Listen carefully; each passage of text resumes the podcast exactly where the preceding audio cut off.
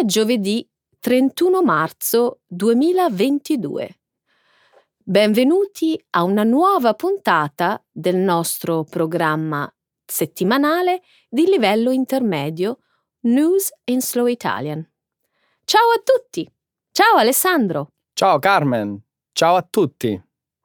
Inizieremo il nostro programma discutendo di alcuni eventi che hanno fatto notizia questa settimana.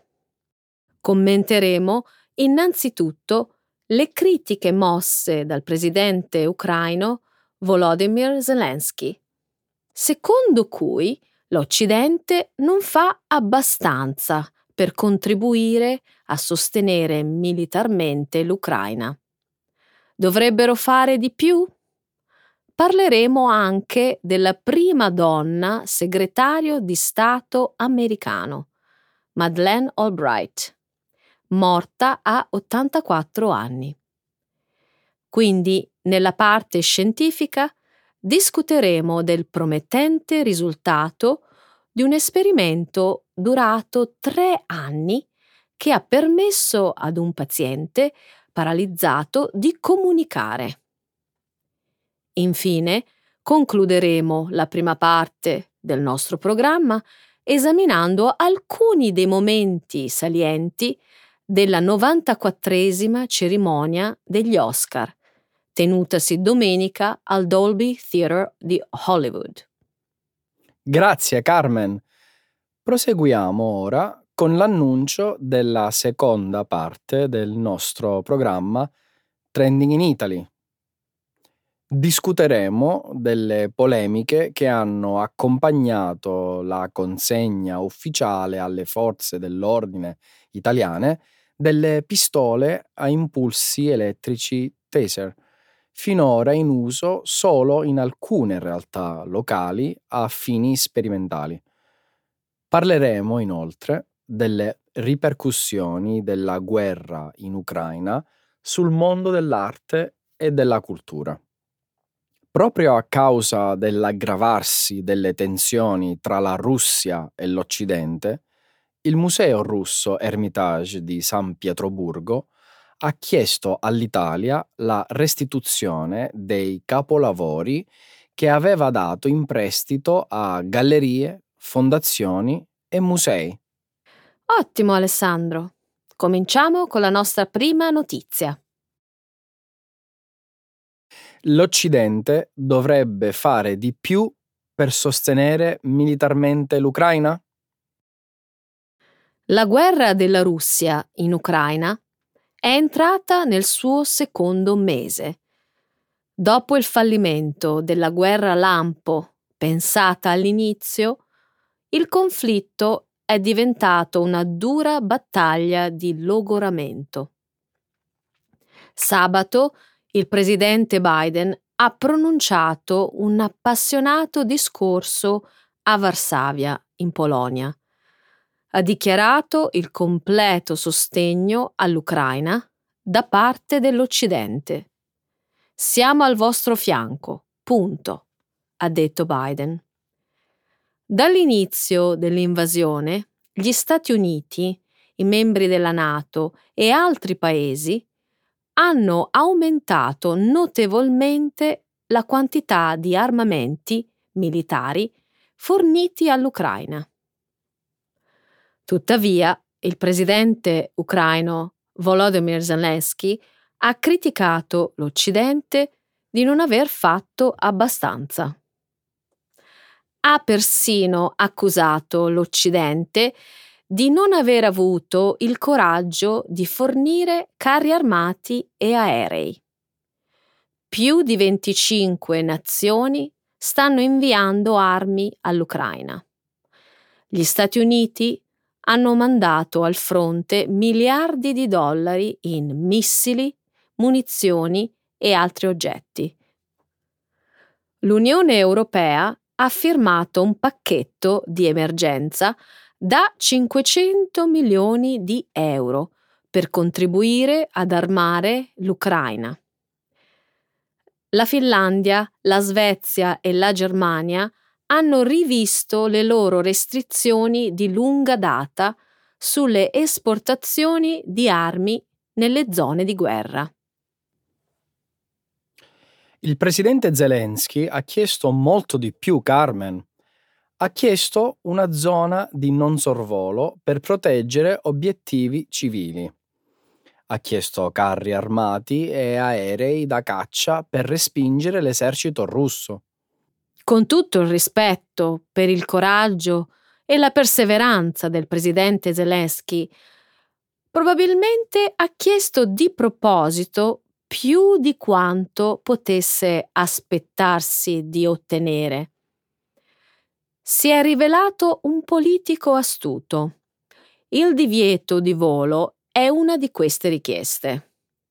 Imporre una zona di non sorvolo significherebbe che gli aerei della Nato attaccherebbero gli aerei russi e magari anche le installazioni missilistiche all'interno della Russia. Sappiamo entrambi a cosa potrebbe portare ciò. Una guerra nucleare? Ma questo sarebbe il suicidio di Putin. Putin non attaccò la Turchia quando questa abbatté un aereo da guerra russo nel 2015. Ok, capisco il tuo punto di vista sul divieto di volo, ma perché non fornire all'Ucraina armamenti più offensivi? Finora l'Occidente ha dato all'Ucraina armi da guerriglia. Che ne è dei carri armati o degli aerei da combattimento? I missili anticarro Javelin hanno sicuramente contribuito a fermare l'avanzata dei carri armati russi intorno a Kiev e Kharkiv, Alessandro, a tal punto che i russi hanno rinunciato ai loro piani di conquistare Kiev e Cherniv. Non hanno rinunciato, si stanno solo riorganizzando per portare l'offensiva nella regione del Donbass e liberare Donetsk e Lugansk. Se l'Occidente consentirà a Putin di avere successo, dopo si rivarrà su Kiev. E dopo? Forse su Varsavia? Muore a 84 anni la prima segretaria di Stato americana Madeleine Albright. Madeleine Albright, la prima donna segretaria di Stato americana, è morta a Washington il 23 marzo. Aveva 84 anni. La signora Albright era una figlia di rifugiati cechi fuggiti dall'occupazione nazista a Londra prima della seconda guerra mondiale. Dopo la guerra, la famiglia tornò in Cecoslovacchia solo per diventare di nuovo rifugiati. Fuggirono poi dal regime comunista alla fine del 1940. Mentre erano a Londra durante la guerra, i genitori ebrei della signora Albright si convertirono al cattolicesimo romano per proteggere il futuro dei loro figli. La sorte della guerra all'epoca era ancora incerta. Solo molto più tardi apprese delle sue origini ebraiche e di 26 membri della famiglia uccisi durante l'Olocausto. Madeleine Albright raggiunse il potere e la fama negli Stati Uniti come brillante analista degli affari mondiali. Come membro della prima amministrazione di Bill Clinton, nel 1993 divenne rappresentante degli Stati Uniti presso le Nazioni Unite. Durante il secondo mandato di Clinton divenne segretario di Stato. Mentre ricopriva quell'incarico, tra il 1997 e il 2001, fu la donna di rango più alto nella storia del governo americano. Che carriera ispiratrice! Una bambina due volte rifugiata in fuga prima dai nazisti e poi dai comunisti diventa la donna più potente degli Stati Uniti. La quarta persona in linea di successione per la presidenza. Non poteva diventare presidente perché era nata all'estero. Certo, Carmen, lo so. Stavo solo sottolineando quanto fosse alta la sua carica. E anche il suo passato ebraico è una storia così incredibile. I suoi genitori hanno inventato la loro storia familiare. Hanno persino ideato la loro storia d'amore nei minimi dettagli per proteggere i loro figli. È un potente promemoria di quanto deve essere stata orribile la loro esperienza quando dovettero fuggire dall'occupazione nazista. Hanno cresciuto i loro figli per essere devoti cattolici romani, tanto che da bambina giocava a fare il prete. Ricordo che menzionò questo fatto. Ricordo anche che disse che si stava già preparando a interpretare ruoli maschili. Una vera pioniera in questo. E fu anche la prima persona che espresse le sue preoccupazioni su Putin. Nei suoi appunti, dopo il loro primo incontro nel 2000, descrisse Putin come piccolo e pallido, tanto freddo da essere quasi un rettile. Avvertì che Putin era imbarazzato dalla sconfitta della Russia nella guerra fredda ed era determinato a ristabilire la grandezza della Russia. Il mondo avrebbe dovuto ascoltarla. Gli impianti cerebrali consentono a un paziente paralizzato di comunicare. Martedì scorso, la rivista Nature Communications ha pubblicato i risultati di un esperimento triennale.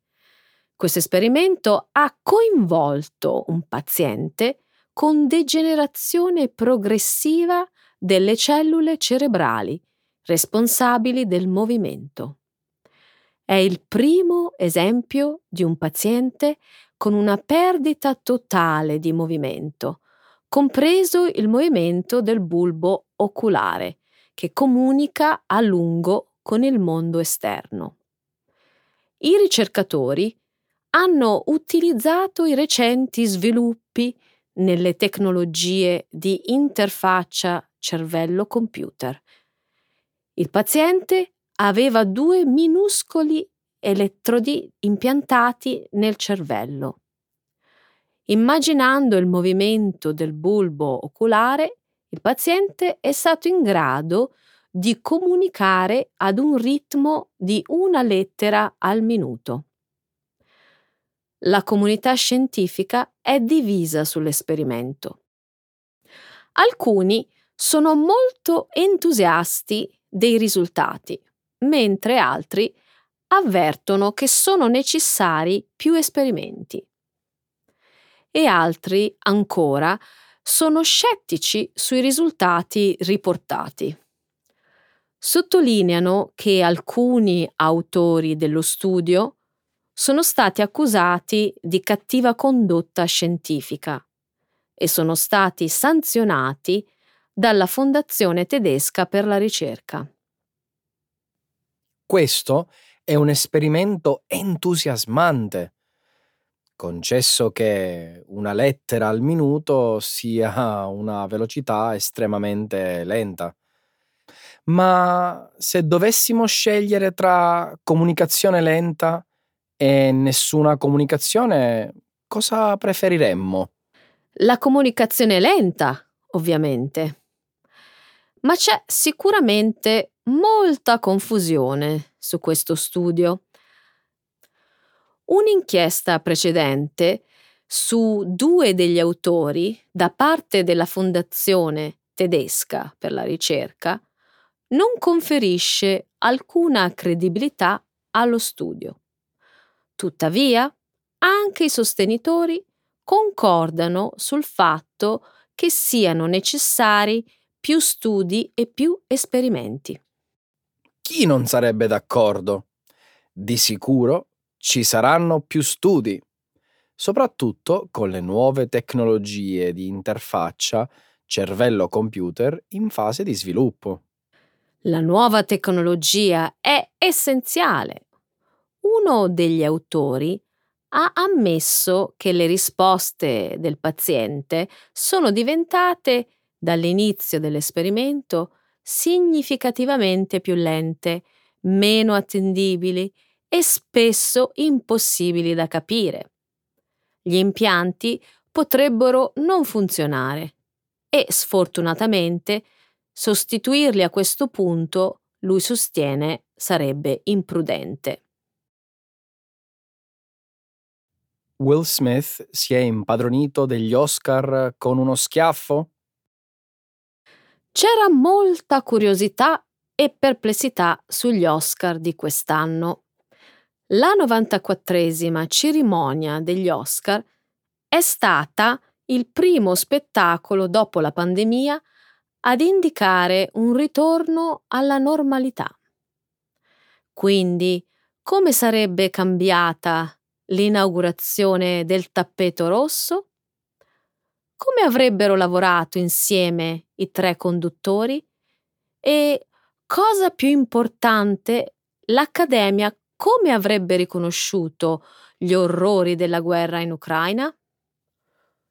Alcuni hanno proposto l'idea di consentire al presidente ucraino Volodymyr Zelensky di rivolgersi al pubblico a distanza. L'attore premio Oscar Sean Penn ha persino minacciato di fondere la sua statuetta dell'Oscar se Zelensky non fosse stato invitato. Alla fine, la trasmissione televisiva ha preso una direzione di più basso profilo. C'è stato un momento di silenzio in solidarietà con milioni di famiglie in Ucraina. Il film drammatico di Apple TV, Coda, su una famiglia di sordi, ha vinto come miglior film. Jane Campion ha vinto il premio come miglior regista per The Power of the Dog di Netflix. Ma la cerimonia degli Oscar 2022 sarà probabilmente ricordata per lo schiaffo di Will Smith a Chris Rock, per aver fatto una battuta sui capelli di sua moglie. Sono così deluso dagli Oscar di quest'anno. Non so da dove iniziare. Credo che partirò da Sean Penn. Sono ovviamente deluso dal fatto che l'Accademia abbia deciso di non invitare il presidente Zelensky. Sono d'accordo con te, ma probabilmente volevano stare alla larga dalla politica. Non ci credo neppure per un secondo. Dai! Hollywood non ha mai avuto problemi a parlare di politica. Mm, mi domando cosa sia successo adesso. Allora cosa pensi sia successo? Forse non lo hanno invitato perché il presidente Zelensky avrebbe rubato la scena. Esatto, Carmen, perché non sarebbe stata Hollywood. Hollywood è estremamente egocentrica. Lo schiaffo di Will Smith è un chiaro esempio. Come può essere egocentrico? Lui è stato offeso da una battuta sulla sofferenza di sua moglie. E agendo come ha fatto lui, ha rubato la scena a tutti, dalle sorelle Williams a tutte le altre persone che hanno voluto celebrare i loro successi. Ora questa edizione sarà per sempre ricordata come l'Oscar dello schiaffo. Tutto ciò che i media possono raccontare al riguardo è lo schiaffo. Beh, i media ne parlano, ma non è l'unica cosa di cui parlano, Alessandro. preoccupazioni e polemiche per le pistole taser in dotazione alle forze dell'ordine. Una delle notizie più chiacchierate delle scorse settimane è quella relativa alle pistole a impulsi elettrici taser messe a disposizione dalle forze dell'ordine presenti in 18 città italiane, tra cui Roma, Napoli, Milano e Palermo. Il 14 marzo è stato il primo giorno in cui gli agenti dei carabinieri, polizia e guardia di finanza le hanno ufficialmente avute in dotazione durante i servizi di pattugliamento. Le armi a impulso elettrico verranno introdotte in modo molto graduale e da maggio in poi arriveranno anche in altre città della nostra penisola. La ministra dell'Interno, Luciana Lamorgese, ha definito l'adozione dei taser un passo importante per ridurre i rischi per l'incolumità del personale impegnato nelle attività di prevenzione e controllo del territorio. Inoltre ha spiegato che gli agenti sono stati appositamente formati in modo da garantire che il loro utilizzo avvenga nel rispetto di tutte le condizioni di sicurezza possibili. Sbaglio a ricordare che l'introduzione di questi dispositivi è stata preceduta da una serie di polemiche e preoccupazioni proprio a causa dei rischi alla salute? Non sbaglia affatto. Di questo argomento se n'è discusso molto nei mesi scorsi, soprattutto la scorsa estate, quando il governo italiano ha ufficializzato l'acquisto di oltre 4.000 pistole taser dalla multinazionale Axon Public Safety Germany. Dal 2018 al 2020 gli strumenti di Axon erano stati utilizzati in via sperimentale in diverse località e avevano anche presentato svariati problemi. Adesso riesco a fare mente locale. Era successo qualcosa con le pistole. Esatto. Durante le prove balistiche nei centri di poligono di tiro della polizia, dove si fanno i collaudi delle armi, si registrarono diversi malfunzionamenti. Il Ministero dell'Interno allora decise di sospendere la sperimentazione, ma poi fece marcia indietro, probabilmente perché il problema tecnico venne risolto. Leggendo diversi articoli di giornale, mi è parso di capire che non c'è l'assoluta certezza che questi strumenti siano del tutto innocui alla salute. Su questo hai ragione. Uno studio scientifico italiano solleva molti dubbi sul loro utilizzo. Quale studio? Ho letto sul quotidiano Repubblica del 27 gennaio che i ricercatori del Dipartimento di Igiene e Sanità Pubblica dell'Università La Sapienza di Roma hanno fatto una revisione di tutti gli studi scientifici sul tema. Che cosa è emerso? Si sono accorti che alcuni di questi presentavano nelle metodologie di analisi grosse incongruenze. Inoltre si sono resi conto che molti degli studi presentati a sostegno dell'uso dei taser erano stati finanziati dalla Axon. Mm, questo desta molti sospetti. Secondo i ricercatori dell'Università La Sapienza, mancano studi che esplorino gli effetti del taser su soggetti che presentano patologie cardiovascolari. quindi concludono dicendo che l'impiego di questi strumenti per garantire l'ordine pubblico e la sicurezza risulta oggi assai prematuro. Al contrario, i sindacati di polizia esultano per l'arrivo delle pistole taser nelle caserme. Una cosa è certa, Alessandro. L'iniziativa del Ministero dell'Interno non ha messo tutti d'accordo. Questo è poco, ma sicuro. Ho letto da qualche parte che il taser è stato definito nel 2007 dall'ONU strumento di tortura. Secondo Amnesty International, è stata la causa di morte di centinaia di cittadini statunitensi, dove è ampiamente utilizzato da anni.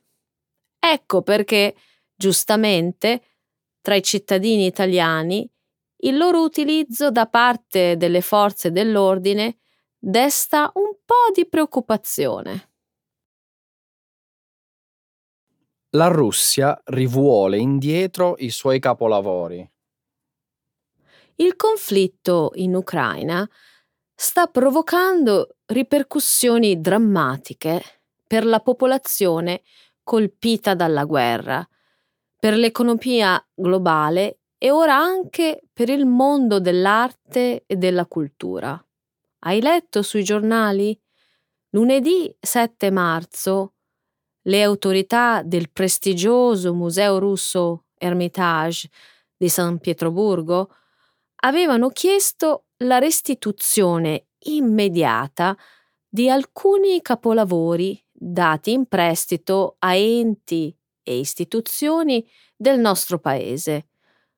La richiesta era stata inoltrata quasi in contemporanea con la decisione del Cremlino di inserire l'Italia nella lista dei paesi occidentali considerati ostili per aver messo in campo le sanzioni finanziarie contro la Russia.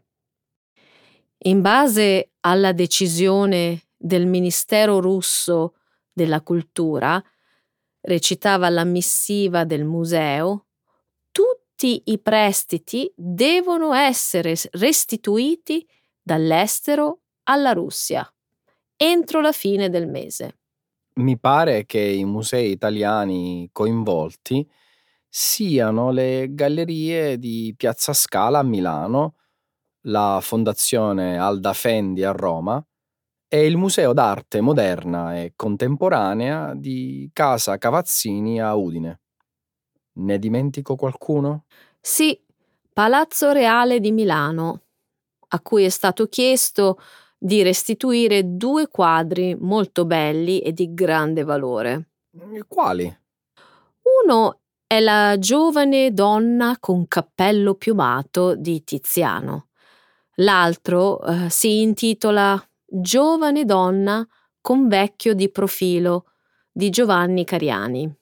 Invece io so che nelle Gallerie d'Italia i quadri di proprietà russa erano, a occhio e croce, poco più di una ventina. Questi capolavori facevano parte dell'esibizione Grand Tour, una grande mostra incentrata sui viaggi in Italia dell'elite europea tra il Settecento e l'Ottocento. Se si fanno due calcoli, i capolavori da restituire non erano nemmeno molti. Ok, ma secondo me quello che conta non è tanto il numero di opere da riconsegnare, quanto il valore simbolico della decisione. Questo è vero. Una decisione, questa, che getta nello sconforto tutto il mondo dell'arte, che fa del prestito di capolavori uno dei capisaldi per la diffusione della cultura nel mondo. Intanto, in risposta alla violenza ingiustificata della guerra in Ucraina, anche il governo italiano ha sospeso con effetto immediato tutte le attività di promozione artistico-culturali con la Federazione russa. Credo sarà difficile programmare scambi e mostre tra questi due paesi, almeno nel breve termine. Sicuramente. Tuttavia, bisogna sottolineare che l'idea di interrompere le collaborazioni museali è il frutto di decisioni politiche. Senza dubbio, in questo campo credo che la voglia di collaborare rimanga ancora molto forte. Sì, e il dietrofront inaspettato dell'Ermitage ne è la dimostrazione. Come spiega il quotidiano Repubblica, il 14 marzo il direttore del museo, Mikhail Piotrowski, è riuscito ad ottenere un accordo con il Ministero della Cultura russo per far rimanere più a lungo le opere prestate a Milano e agli altri musei italiani. È una novità che non conoscevo. Per esempio, i capolavori esposti alle gallerie di Piazza Scala rimarranno fino alla conclusione della mostra, prevista per il 27 marzo. Meno male. È una buona notizia. L'odierna situazione museale deve trovare un modo per risolvere problemi seri in un mondo molto complicato, per non diventare uno strumento di lotta politica, ha scritto Piotrowski alle istituzioni culturali italiane. Abbiamo bisogno di nuovi approcci e accordi senza un ritorno alla retorica della guerra fredda. Vedremo cosa succederà. Sicuramente il crollo delle relazioni culturali tra la Russia e l'Occidente ci dà un grandissimo dispiacere.